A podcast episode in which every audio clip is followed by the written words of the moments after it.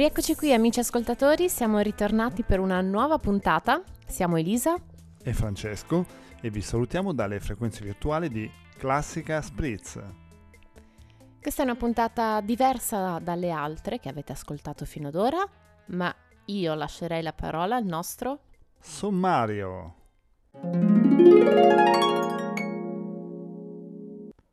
Oggi rivivremo alcuni dei freddi giorni della Prima Guerra Mondiale da un punto di vista diverso, direttamente dalle linee di trincea del Carso. La nostra anima vibrerà sulle note calde e corpose come quelle di una voce tenorile, ma di un violoncello con Massimo. Vi faremo assaggiare uno spritz, non di parte, anche se potrà sembrarlo, ma buonissimo e vi porteremo a Milano al Jet Café.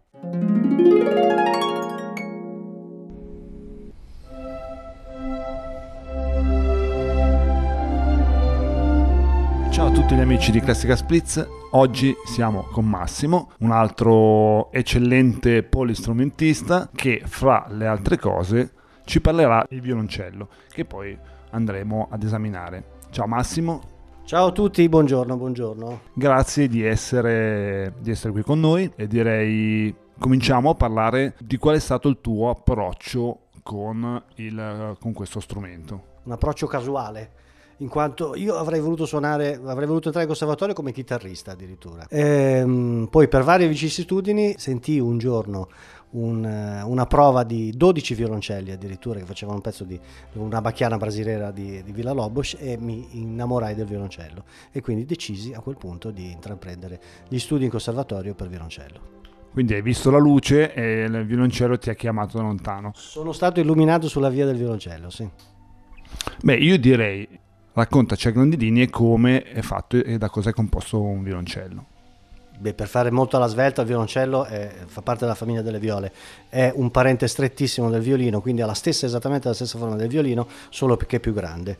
Eh, insieme al contrabbasso e alla viola fanno parte appunto della famiglia del, degli strumenti ad arco è mm, fatto di, di legno, eh, acero, ebano e eh, abete rosso, nella versione più, più classica.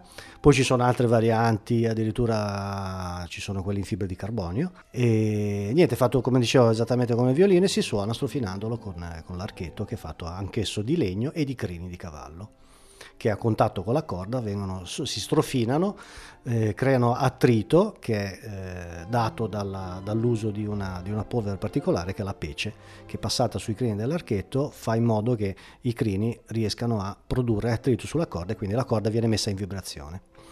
È lo strumento che più si avvicina alla voce umana, alla voce, alla voce maschile, perché è molto, eh, molto simile alla voce tenorile. Un suono caldo, un suono molto rotondo. Dicevi eh, invece de- delle corde, la, la, di come sono fatte le corde? Dipende, dipende da cosa si suona. Se si suona repertorio classico eh, o moderno, le corde sono fatte di metallo, altrimenti se si suona musica, musica, barocca, musica più antica, in genere le corde sono fatte di budello, però allora il violoncello, lo strumento deve essere anche modificato all'interno in alcune parti meccaniche. Invece eh, riguardo allo strumento che parlavi di ehm, violoncelli più classici, quindi caratteristici, esistono anche violoncelli elettrici? Esistono i violoncelli elettrici che hanno, hanno, praticamente lo stesso funzionamento della chitarra elettrica, la, eh, le corde hanno una, mh, mm, alcuni pezzi che eh, ricordano più o meno il, la, la, forma del, dello strumento e poi sono ovviamente funzionano con i jack elettrici, con, con, con, tutto lo stesso funzionamento praticamente della chitarra elettrica. E poi ci sono questi di ultima generazione in fibra, in fibra di carbonio che sono, possono essere di tutti i colori, ce ne sono bianchi, neri, rossi e sono fatti tutti, il corpo della, del, del, dello strumento è fatto proprio in fibra di carbonio. Che costeranno... Di Dio. Infatti, immaginavo. Come d'altra parte costano anche quelli classici, eh? perché quelli, un buono strumento eh, classico insomma, ha un suo, un suo certo pre- prezzo importante. Sì, io leggevo a tale proposito che ci sono strumenti antichi che hanno raggiunto delle, delle cifre vertiginose ad esempio ci sono stati degli strumenti della Matic venduti all'asta a 600 mila dollari, uno strumento che... Parliamo anche di milioni di euro, eh? Parliamo anche di milioni di euro perché se, andiamo sugli Stradivari, di cui tra l'altro ce ne sono pochi esemplari, perché eh, gli, a parte che Stradivari ne, ne, ha costruiti pochi perché ne ha fabbricati più o meno una quarantina, ma in giro ce ne sono molti di meno e quelli che ci sono in giro costano veramente milioni di, di dollari.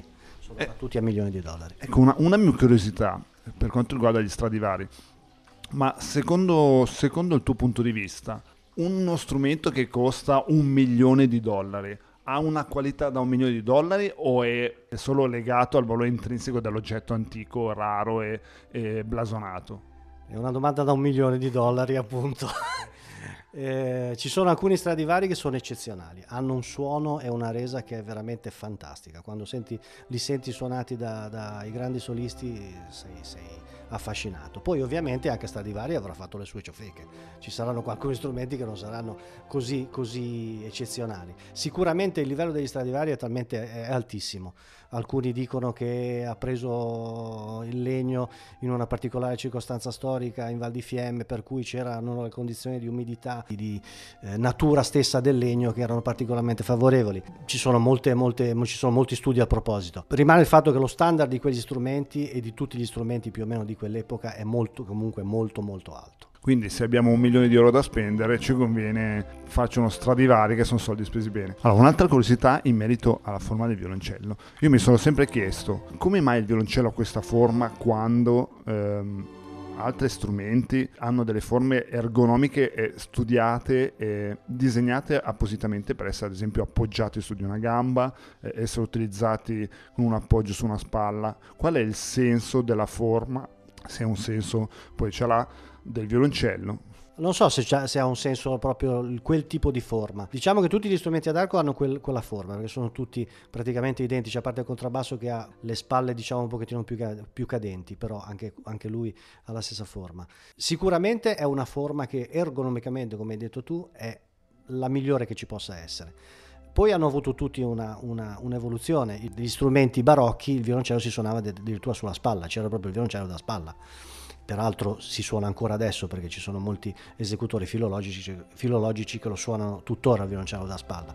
Poi nella sua evoluzione, addirittura molti lo suonavano in piedi, lo suonavano appoggiato come si fa con la chitarra, con una, con una cinghia addosso e andavano in processione con questo violoncello suonando, che è una roba alla Woody Allen, una cosa. Poi dopo è stato aggiunto il puntale successivamente. Sicuramente Ora come ora la, la, forma e tutte le componenti del violoncello sono le migliori che ci possano essere per la resa sonora che ha lo strumento.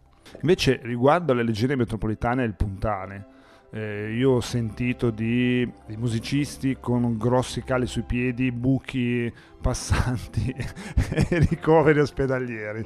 Mi sai dire qualcosa in merito? No, guarda, io onestamente cose di questo tipo non ne conosco, non so di violoncellisti che si sono bucati il piede col puntale. Sicuramente uno c'è stato, c'è stato Lully che si è bucato il piede con la mazza del direttore d'orchestra, ma eh, col puntale non credo. Sicuramente ci sono dei, degli episodi particolari, anche a me è successo un episodio in concerto, dovevo partire con, con un pezzo da solista e mi è partito il, il ferma puntale, praticamente mi sono trovato col violoncello che andava e io non riuscivo a suonare, però queste sono, sono fanno parte della, della, della letteratura comica. Eh, per il resto, puntale è una, una conquista dell'Ottocento praticamente, prima, come dicevo, non c'era il puntale. Non, non, non so di, di, di, personaggi che si siano uccisi col puntale. Beh, eh, amici, siccome io sono come San Tommaso, finita l'intervista vorrei controllare personalmente, poi vi farò sapere successivamente. Ok, eh, terminato questo, questa panoramica questo strumento, io chiederei a Massimo se, allora, prima di tutto, è uno strumento che potrebbe consigliare a un, uh, qualcuno che voglia, voglia approcciare la musica, oltre all'aspetto più romantico e più come dire, introspettivo di questo strumento. In quale contesto lo si potrebbe inserire, oltre ovviamente a quello classico. Si può inserire in qualsiasi contesto. Lasciamo stare appunto, come dicevi tu, il, la parte metafisica, la parte, come dire, eroica dello strumento, ma in realtà lo strumento si può usare eh, in qualsiasi tipo di contesto. Anzi, ultimamente viene usato spesso anche nel jazz, eh, viene usato molto nella musica leggera. Eh, per quello che riguarda l'approccio, l'approccio è indicato per chiunque, anche perché come tutti gli strumenti musicali, già partendo da bambino ci sono vari, varie misure dello strumento che variano da quello più piccolo a quello medio, quello intermedio a quello grosso, quindi si può, si può studiare il violoncello già a partire da, da tenera età. Ed è un'ottima, un'ottima palestra perché sviluppa la, la, l'attenzione, sviluppa la, la, memoria, sviluppa la capacità eh, psicomotoria, la coordinazione, quindi è assolutamente consigliabile e per quello che riguarda il repertorio si può fare qualsiasi cosa. La, la, chiaramente la parte, la parte, più grande la fa il repertorio classico, il repertorio orchestrale, il repertorio classico, però mh, ripeto, ultimamente si usa frequentemente anche nel jazz, nella musica leggera. Beh, io direi con questo consiglio musicale eh, salutiamo Massimo eh, lo ringraziamo per la sua simpatia e disponibilità. Ovviamente andremo a controllare che non abbia buchi sui piedi o non abbia deformazioni dovuti, dovute dall'uso del violoncello e lo invitiamo per, per un prossimo intervento su qualche altro strumento che lui frequenta e, e suona. Grazie Massimo. Grazie a voi e buona giornata. Era una notte che Ciao a tutti, oggi siamo venuti a Ronchi dei Legionari, in Friuli Venezia Giulia, a incontrare il signor Giorgio Papa. Eh, il signor Giorgio è, tra le molte cose, una guida qui in questa zona molto importante a livello storico. E direi di lasciare la parola a lui, quindi se vuoi presentarcelo, Francesco tu l'hai già presentato, salutiamo Giorgio che è un nostro caro amico e come giustamente hai detto tu avrà un sacco di cose eh, da raccontarci in merito a questo territorio importante quanto riguarda il periodo storico della Prima Guerra Mondiale. Ciao Giorgio. Ok, buona giornata, grazie di essere venuti qua. Eh, vi racconterò delle cose che io penso molto interessanti e se non altro sentendo i pareri dei studenti di cui porto sul Carso, il Carso una piccola collinetta che si trova alle spalle della, della mia abitazione, conosciuta da tanti per eh, tanto sangue versato dal, dagli italiani per la conquista dello stesso e poi per la futuribile conquista di arrivarci fino a Vienna, questo era nei, nelle idee eh, del generale Cadorna che all'epoca comandava l'intero esercito italiano.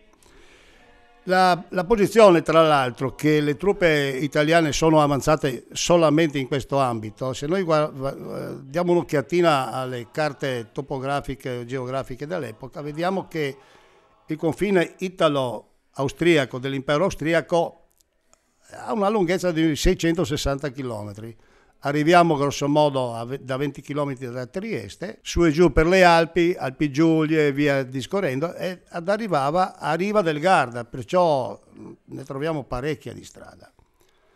La parte ovviamente più corta, per la futuribile conquista de, di Lubiana, che faceva parte la capitale di uno degli onorevoli staterelli che poi dopo si sono formati come Jugoslavia, attualmente Slovenia, e da lì la strada per Vienna, cose pensate ma purtroppo non eh, compiute subitaneamente per, per vari motivi. E gli austriaci, ben sapendo che c'era la non, la non, facile difesa del pezzettino di una trentina di chilometri di pianura, si sono subito arroccati in difesa sulle prime falde del Carso. Ovviamente il fatto perché dominavano la pianura, non è che abbiamo delle altezze tipo Everest, la massima altezza troviamo sul Monte Seibusi, la sommità più alta del Carso, sono 117 metri sul livello del mare. Però precedentemente queste trincee eh, non erano facilmente conquistabili. I generali comandanti, del, in particolare della terza armata, c'era il duca d'Aosta, lui il comandante in capo, ma comunque lui stava un pochino distante e c'erano diciamo i cosiddetti generali operativi non avevano la qualità giusta, perché sulle spalle eh, del Carso, di fronte alle truppe italiane, di fronte alla terza armata in particolare, ci saranno stati se no 700 soldati, tra parentesi vecchi. Se un bel colpo ci fu la presa di Cervignano, la prima cittadina in territorio austriaco, una leggerissima avanzata, si sono trovate già le difficoltà nell'attraversare l'Isonzo, uno dei tre fiumi della zona, Isonzo, Tagliamento e poi il famoso Piave, che per le varie, varie cosine sono noti quasi a quasi il Piave che mormorava. Il Piave che mormorava, poi andiamo avanti più col tempo. Ci sono state 12 battaglie in questa zona, 12 battaglie. La prima si è svolta ai primi, primi giorni di giugno 1915. Il 9 di giugno fu conquistata la città di Monfalcone. Fu conquistata la prima collina di fronte all'attuale sacrario di Re di Puglia, la collina del Sant'Elia, causando già lì, col primo giorno di battaglia, 600 morti. Poi sono state necessarie ulteriori quattro battaglie Scusa se ti interrompo, ma ieri nel fuori onda mi hai dato un dato che mi ha fatto pensare un giorno intero. E mi hai dato un dato della percentuale di eh, caduti per metro, per metro quadro. Vuoi dirlo ai nostri ascoltatori? Questa qua da noi è stata una guerra di posizioni, in effetti le, le, le truppe si sono contrapposte per tre anni, non, non tre mesi, nemmeno tre giorni o tre settimane. E... È ovvio che sui 660 km di linea austro-ungarica tra l'Italia e l'impero austro-ungarico, la zona maggiormente eh, fortificata e la zona dove maggiormente si sono svolte le battaglie è stata quella del, Car- del Carso. Il Carso è stato un carnaio, un macina uomini, L'Italia ha avuto per sé poco il numero di caduti uguali ai chilometri della linea mm, tra, tra l'Austria e l'Ungheria, 660 chilometri di confine e 645.000 morti. Se mettiamo che la zona di combattimento aveva una lunghezza di 30 km per 20, un rettangolo di 30 km per 20, una media di 12 soldati, virgola, qualche cosciotto, mi permetto di dire purtroppo, di caduti, di modo che quando io... Per metro. Per metro quadrato, di modo che quando io faccio presente ai ragazzi che quando non si comportano bene, signori miei, voi state camminando, state calpestando parecchi caduti, perciò comportatevi bene. Non sto a parlare anche per il fatto, mi diceva Francesco, delle cosine che si possono trovare qua in zona. Giorgio, bravo, eh, a tal proposito, dato che hai introdotto questo argomento, noi entrando a casa tua abbiamo visto degli oggetti davvero particolari, oggetti che eh, tutto ricordano for- forché quello per cui sono usati. Quindi abbiamo visto un grosso proiettile utilizzato come portaombrelli e altre cose che magari sarebbero sarebbe interessante che tu ci raccontassi. Bombe, so- a, mano, bombe a mano, elmetti. Uh, abbiamo visto tante, tante cose, monete anche, monete. Da dove provengono? Qual è la loro storia? Eh, diciamo che dopo aver fatto tanti danni, tanto sangue e tante vittime, la prima guerra mondiale quando sono tornati gli abitanti che chiaramente sono stati sfollati circa metà in Italia e metà in Austria, Potendorf, Wagner, eh, località famose purtroppo, non erano campi di concentramento, ma comunque se pensiamo che sinceramente eh, l'Austria-Ungheria ha perso la guerra perché non c'era nulla da mangiare. Loro gli ultimi, gli ultimi mesi di, di, di guerra, direi quasi, quasi dieci mesi, le divise austriache erano, erano fatte con, con, le fibre delle ortiche, il pane non esisteva, veniva farmistato alla segatura di legno. Per quanto riguarda il discorso di questi prodotti, qua parecchie persone si sono mantenute. Io da ragazzino me ne andavo, specialmente quando trovavo i campi arati di, di, di recente e poi dopo una pioggia, si andava e si trovavano pallini in piombo di diversi diametri in base al diametro della bomba. Se troviamo un caso classico, una bomba di scrapnel era una bomba di un inventore inglese, da lì il nome scrapnel, scoppiava e, espellendo i nove decimi della bomba era un, era un miscuglio di, di, pallini in piombo tenuti fermi con catrame e colofonia minio, minio piombo, minio rosso, un po' di tutti, 4-5 colori. Questo, per questo motivo li trovavamo di questi colori. tutte sostanze che si tenevano addosso. Sì, a prescindere da questo, questo qua era una massa per tenere lì nel momento che il proiettile faceva il percorso nella canna della bocca da fuoco, girava su se stesso tramite la rigatura del cannone e la massa doveva stare ben solida. 9 decimi erano comp- composti da questa miscela, sopra c'era una specie di timer, un timer grezzo ma molto funzionale, consisteva in quattro serie ovviamente ad ogiva, che dentro ci girava una miccia a base tonda e girando questi settori della cosiddetta ogiva, di questa ogiva, durava con la lampata quando sparava, si accendeva e tramite questo qua scoppiava a tempo e scoppiava di sé, per sé quasi sempre in aria per produrre l'effetto di questa mitragliata di questi qua. Variavano da, da un centimetro dei proiettili da 75 mm a 2 cm e mezzo dei grossissimi, eh, grossissimi calibri, il 305. Eh, gli italiani usavano i millimetri, eh, l'Austria-Ungheria usava tre, cent, eh, i centimetri. Da un calcolo approssimativo, e questo è un calcolo che riguarda solamente l'esercito italiano, in questa piccola zona,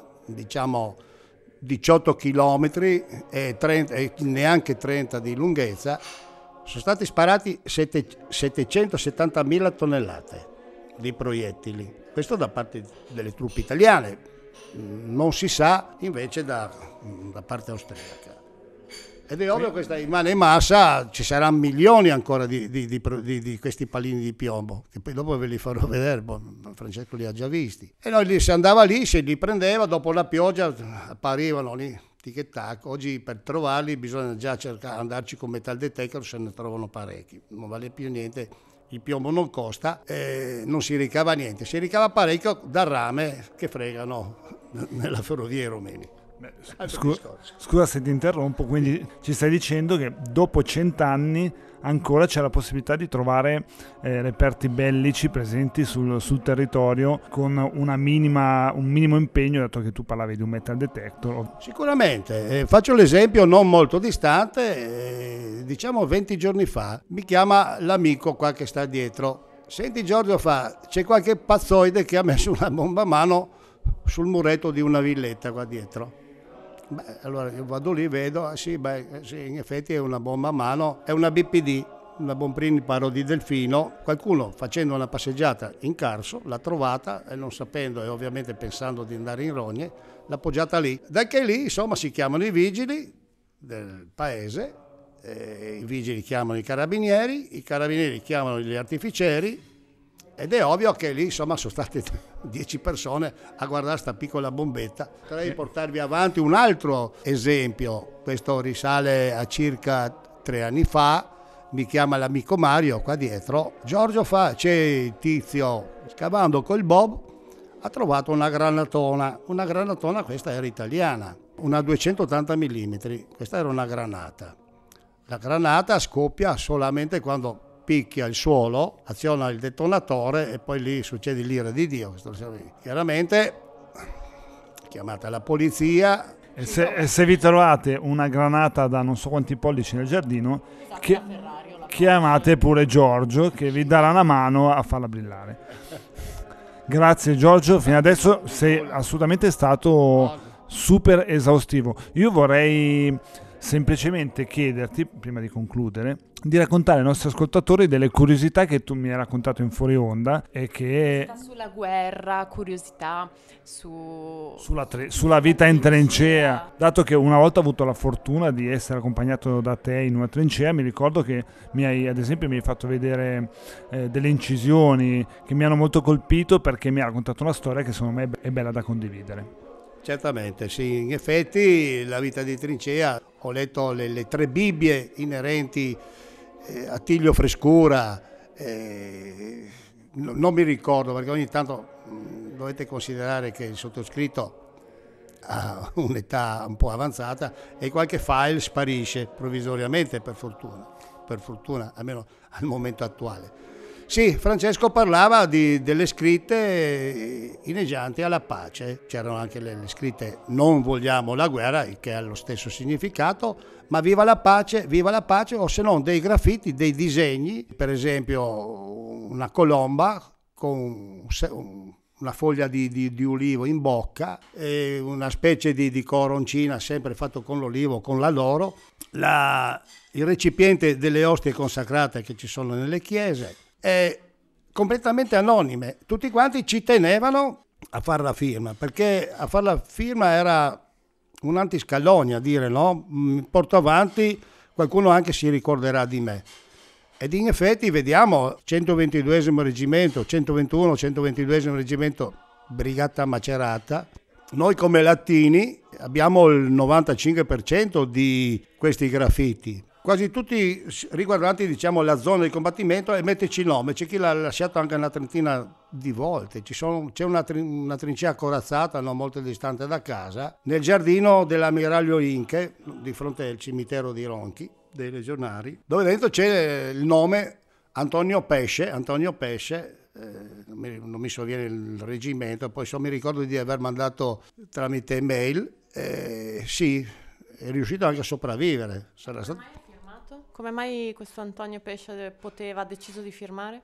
Ma tutti quanti, siccome c'era un certo avvicendamento nelle trincee, perché il turno di trincea durava 20, giorni di, di solito. Quando andava male durava di più, e quando durava di più eh, c'erano dei borbotti, dei mormori e ci sono stati anche casi di ammutinamento. Il primo caso di ammutinamento risale al 12 giugno del 1915, è avvenuto tra, eh, da parte della brigata Catanzaro dopo aver preso quota 81, che sarebbe la quota dove si trova la vecchia fortezza veneta, sopra Monfalcone, si sono mutinati perché dovevano prendere il monte passare giù, andare giù, fare la, la discesa, percorrere 200 metri di, del vallone sottostante e arrampicarsi sopra il monte Cosi, cioè il monte De Belli, ovviamente tenuto dagli austriaci. Parecchi soldati sulla schiena portavano un fazzolettone bianco, di modo che la, la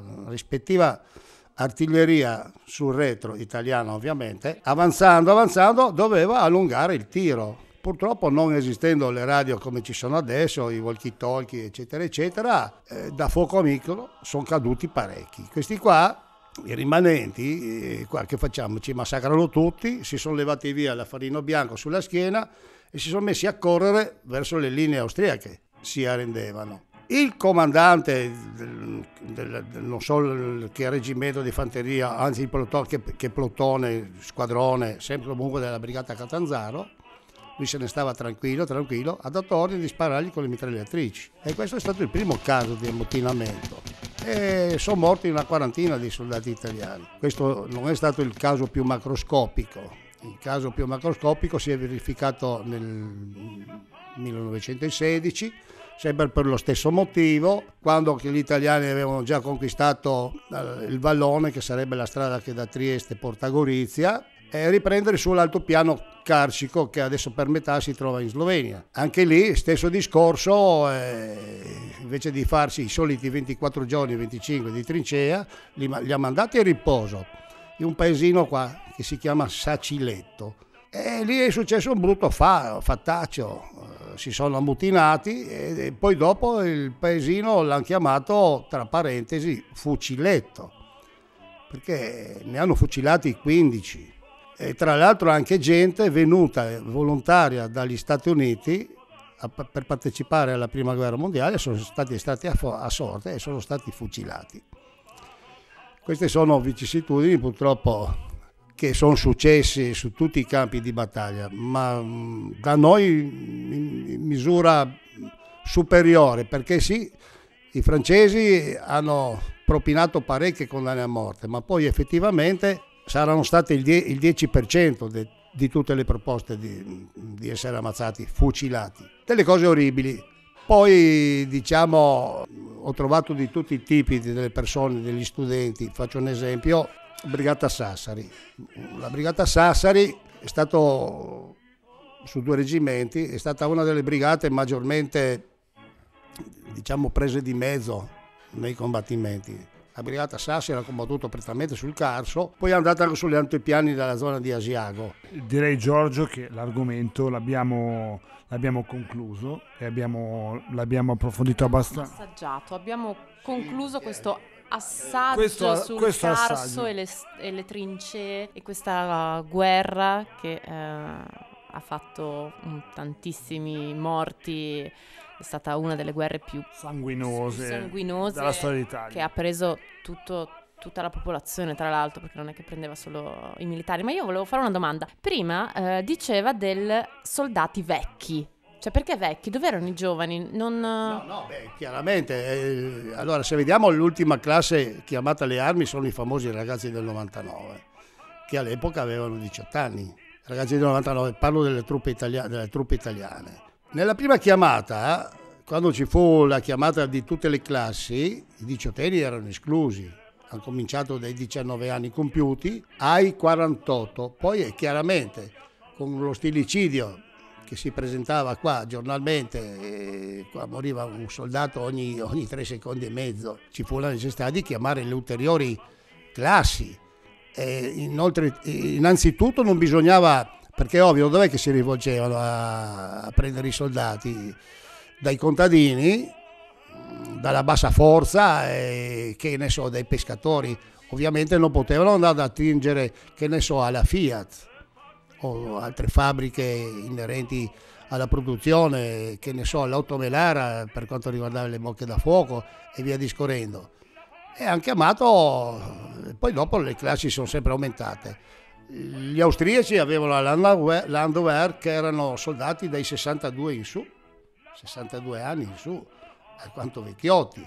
Ovvio che facevano mm, non le cose che potevano fare i giovanotti, e come dicevo all'inizio, quando ci fu il primo periodo di battaglie, se ci fosse stato un generale di quello, diciamo che co- con, gli attributi, tra virgolette, poi dopo vedete voi se pubblicare con gli attributi, abbiamo capito tutti, eh, arrivavano a Lubiana, perché qua sopra c'erano 400 di questi della Landwehr, spostavano le bocche da fuoco, un giorno qua, un giorno là, per far vedere che ce n'erano di più. Noi qua come truppe italiane ce n'erano un sacco una sporta. Faccio presente una cosina, come dicevo, la, la- la collina, la prima collina si trova davanti a Sant'Elia, conquistata il 9 giugno 1915 come Monfalcone.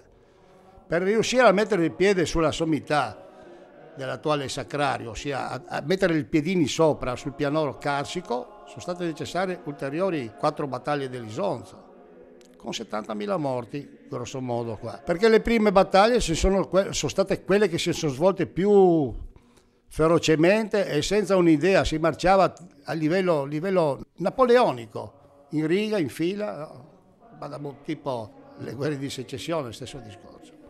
Poi dopo le, le cosine si sono un po' affinate, 12 battaglie, la sesta fu conquistata a Gorizia, era l'8 giugno del 16, Gorizia presa, le truppe eh, austriache si sono ritirate perché quando fu preso il San Michele considera- era considerato il baluardo di Gorizia da parte proprio della brigata Catanzaro e anche della Sassari, e per paura di essere accerchiati poi, poi fu preso anche il Sabotino, un altro, un altro- un altro monte circa sui 600 metri d'altezza a livello del mare. Gorizia era inerme, si sono ritirati e dove si sono ritirati? Su posizioni già predisposte dal 1914, sono state trovate delle- dei graffiti con la data 1914. Nelle intenzioni eh, di qualcuno in Austria c'era già l'intenzione di farsi un boccone dell'Italia.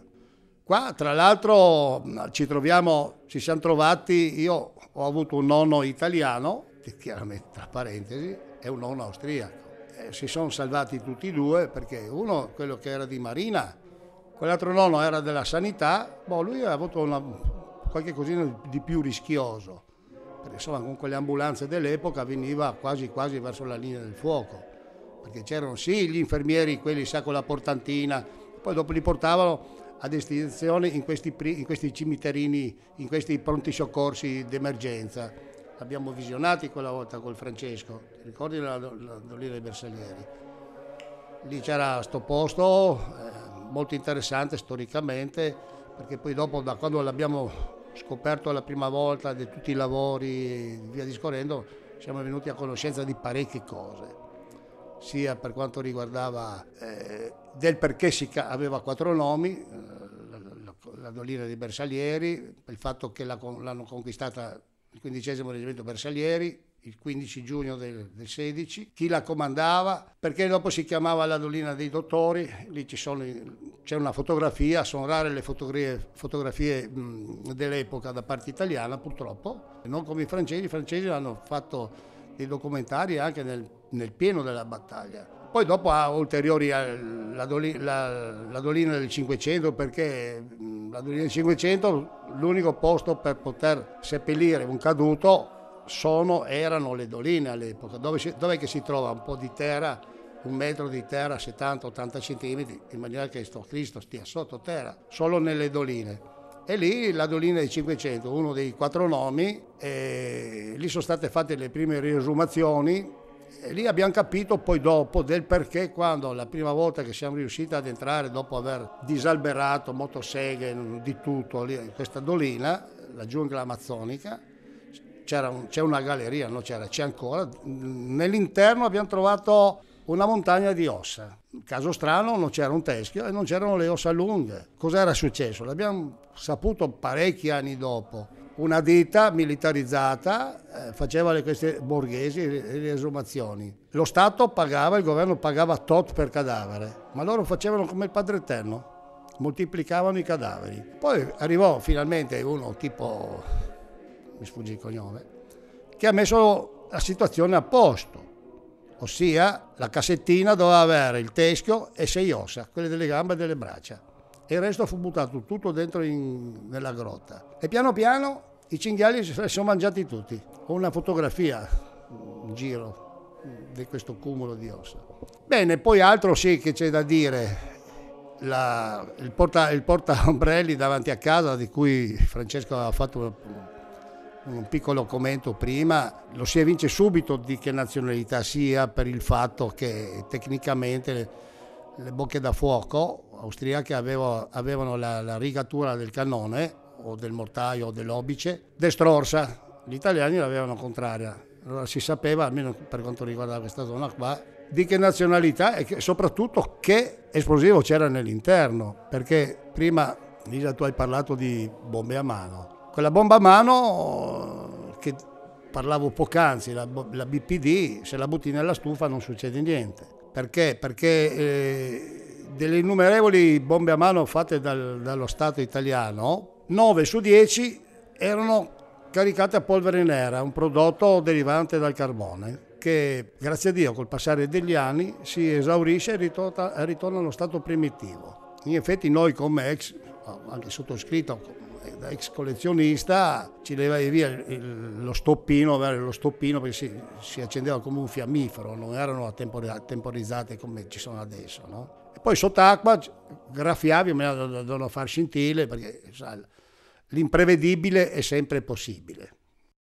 Beh, io direi, Elisa, se tu sei d'accordo, ringraziamo Giorgio. Ringraziamo Giorgio, assolutamente, e credo che torneremo qua a, a chiedergli altri, altri segreti su questa zona e, e delucidazioni su questa zona che ha eh, tantissime storie da raccontare eh, e forse non tutti le conoscono perché tutti conoscono la prima guerra mondiale, tutti conoscono magari i momenti principali, ma eh, la vita in queste, in queste zone specifiche, chi meglio del signor Giorgio? Per il momento grazie, grazie mille per averci... Grazie, grazie a voi di, di, dell'interessamento, è stato un piacere da parte mia e chiaramente la storia continua. Io spero che per il prossimo, il prossimo Natale ci troviamo di nuovo, egoisticamente sto parlando per la mia vitustà e, e gra- grazie di nuovo. Quindi sicuramente c- certi, certi di trovarci un anno di più, un saluto a tutti. Ciao a tutti. Ciao. Spero di essere stato esauriente, seppur nella piccolezza eh, del tempo che abbiamo avuto oggi. Bene, vi ringrazio per avermi sopportato. Ciao.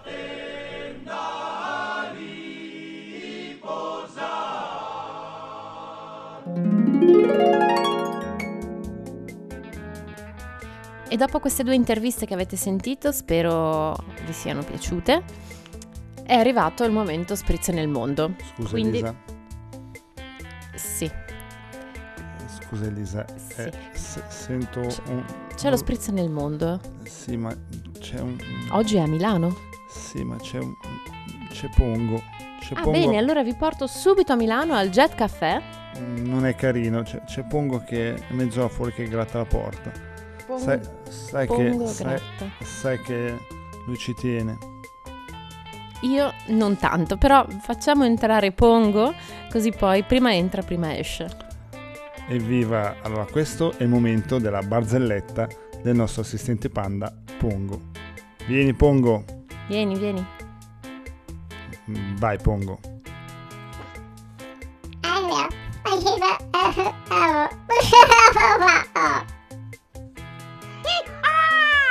Sempre migliori le barzellette di Pongo. Sì, io ho sempre più voglia di tradurle in fretta per poi chiudere la porta dietro al Pongo. Beh, io spero che questa sia una delle ultime barzellette che dovrai tradurre perché prima o poi i nostri ascoltatori impareranno a capirlo anche da soli.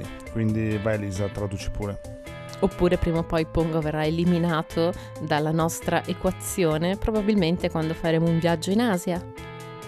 Ok, ma non spoileriamo il nostro futuro. Allora, che differenza c'è tra un direttore e uno scimpanzé? Quale? È scientificamente dimostrato che gli scimpanzé sanno comunicare con gli esseri umani. E ora direi di passare al nostro spritz nel mondo. Come detto nel sommario, vi portiamo a Milano.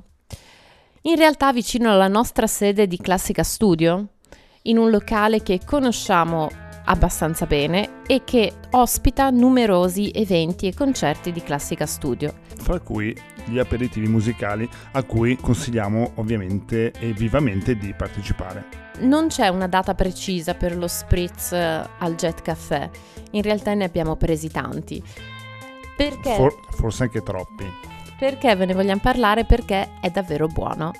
È indubbiamente e Inverosimilmente No, è davvero molto buono. Innanzitutto è un bellissimo locale, però loro, oltre che essere italiani, sono anche molto simpatici. Salutiamo il signor Mimmo e il figlio Marco Ciao Marco, ciao Mimmo. e sono anche molto bravi. Fanno uno spritz davvero molto buono e hanno un aperitivo mega galattico. Esatto, parliamo dell'aperitivo che in realtà potremmo definire come un- una cena se fate uno spritz la sera o un pranzo se lo fate la mattina. Assolutamente prodotti freschi, assolutamente... Sembra un po', uno- un, po uno sponsor... eh, Mimmo e Marco se ci sentite, quantomeno uno spritz gratis ce lo dovete. Però siamo assolutamente sinceri, è un aperitivo davvero di, di qualità, l'ambiente è tranquillo raccolto, eh, come avrete intuito eh, sono padre e figlio. Che dire di più Elisa? Beh, io andrei nello specifico. Innanzitutto l'aperitivo del Jet Café ha reso felici tutti, dalle persone eh, più restie a fare l'aperitivo perché si rovinano la cena, perché non mangiano bene, chissà come è cucinato il cibo, poi è freddo, poi è caldo. Erano tutte felici, fino alle persone che dicono a me gli aperitivi non bastano mai perché io mangio come un tacchino. Beh, io ho visto gente eh, sulla sedia a rotelle che si alzava gridando miracolo dopo aver bevuto uno spritz e essersi scofanato un mezzo chilo di focaccine e, e aperitivi vari. Forse no, eh. Beh, magari questa poi la tagliamo. In realtà la quantità di cibo che viene preparata da, da Mimmo, perché è lui che si occupa della preparazione principalmente, eh, non solo, c'è tutto uno staff di, di persone aiutanti che collaborano con Marco e Mimmo, ehm, il cibo che preparano è davvero tanto e uno potrebbe dire che essendo così tanto può non essere sempre tutto così buono e soprattutto così fresco. E invece no. E invece no. Soprattutto è portato sempre cosa non così tanto ovvia e scontata, è portato sempre con un sorriso. E ogni volta che tu entri in questo locale, che è bar, cucina, sei sempre accolto con un sorriso, anche se è pieno di gente, gente che urla, cani che abbaiano, bambini che sbraitano, loro in un modo o nell'altro riescono sempre a farti un sorriso e a strappartelo. E se siete particolarmente fortunati potreste anche scroccare un abbraccio. Esattamente. Va bene, quindi eh, invece per soffermarci un attimo sullo spritz, che dire? Eh, lo fanno bene, buono, freddo al punto giusto, l'arancia è sempre fresca, abbiamo avuto esperienze di arance arancide, eh, era poco piacevole al gusto. Che è già difficile da dire, arancia arancide. Eh, quindi sì, era tutto molto buono, locale molto bello, si trova in zona Lambrate e noi ve lo consigliamo e soprattutto ve lo consigliamo anche legato a noi, quindi alle nostre attività di Classica Studio. Potete trovare tutte le informazioni relative su www.classicastudio.it. Tra parentesi, ci sarà un aperitivo swing presto. E se doveste passare dal Jet Café, fate pure il nostro nome, che sicuramente vi faranno pagare di più. E con questa, ciao a tutti, alla prossima, grazie. Ciao!